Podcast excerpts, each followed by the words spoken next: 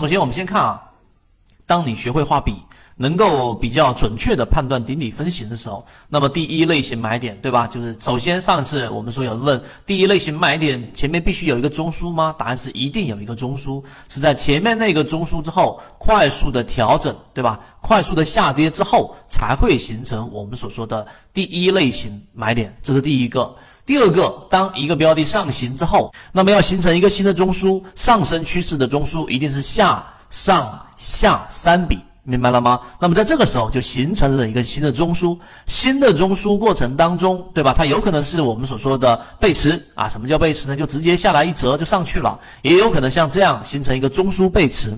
那么当它第一次回落不创新低啊，不创前面这个新低的时候，第一次回落不创新低，就是我们所说的第二类型买点。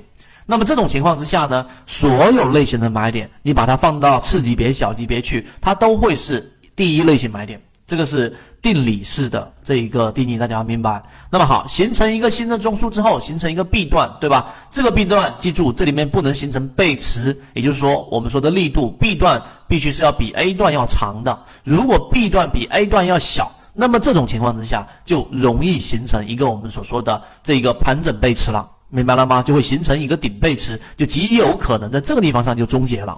那么好，那它 B 段比 A 段强之后再回踩，对不对？回落不破中枢的低点，看到了没有？整个中枢的低低点和中枢的高点，就是我们说的这个下轨跟上轨的回落，哎，不破，那么这个就是我们说的第三类型买点。那么中途当中再形成中枢，那么形成了一个我们所说的趋势，趋势是由两个不相重叠的中枢构成的，因此它就是一个完整的一个上涨的一个趋势。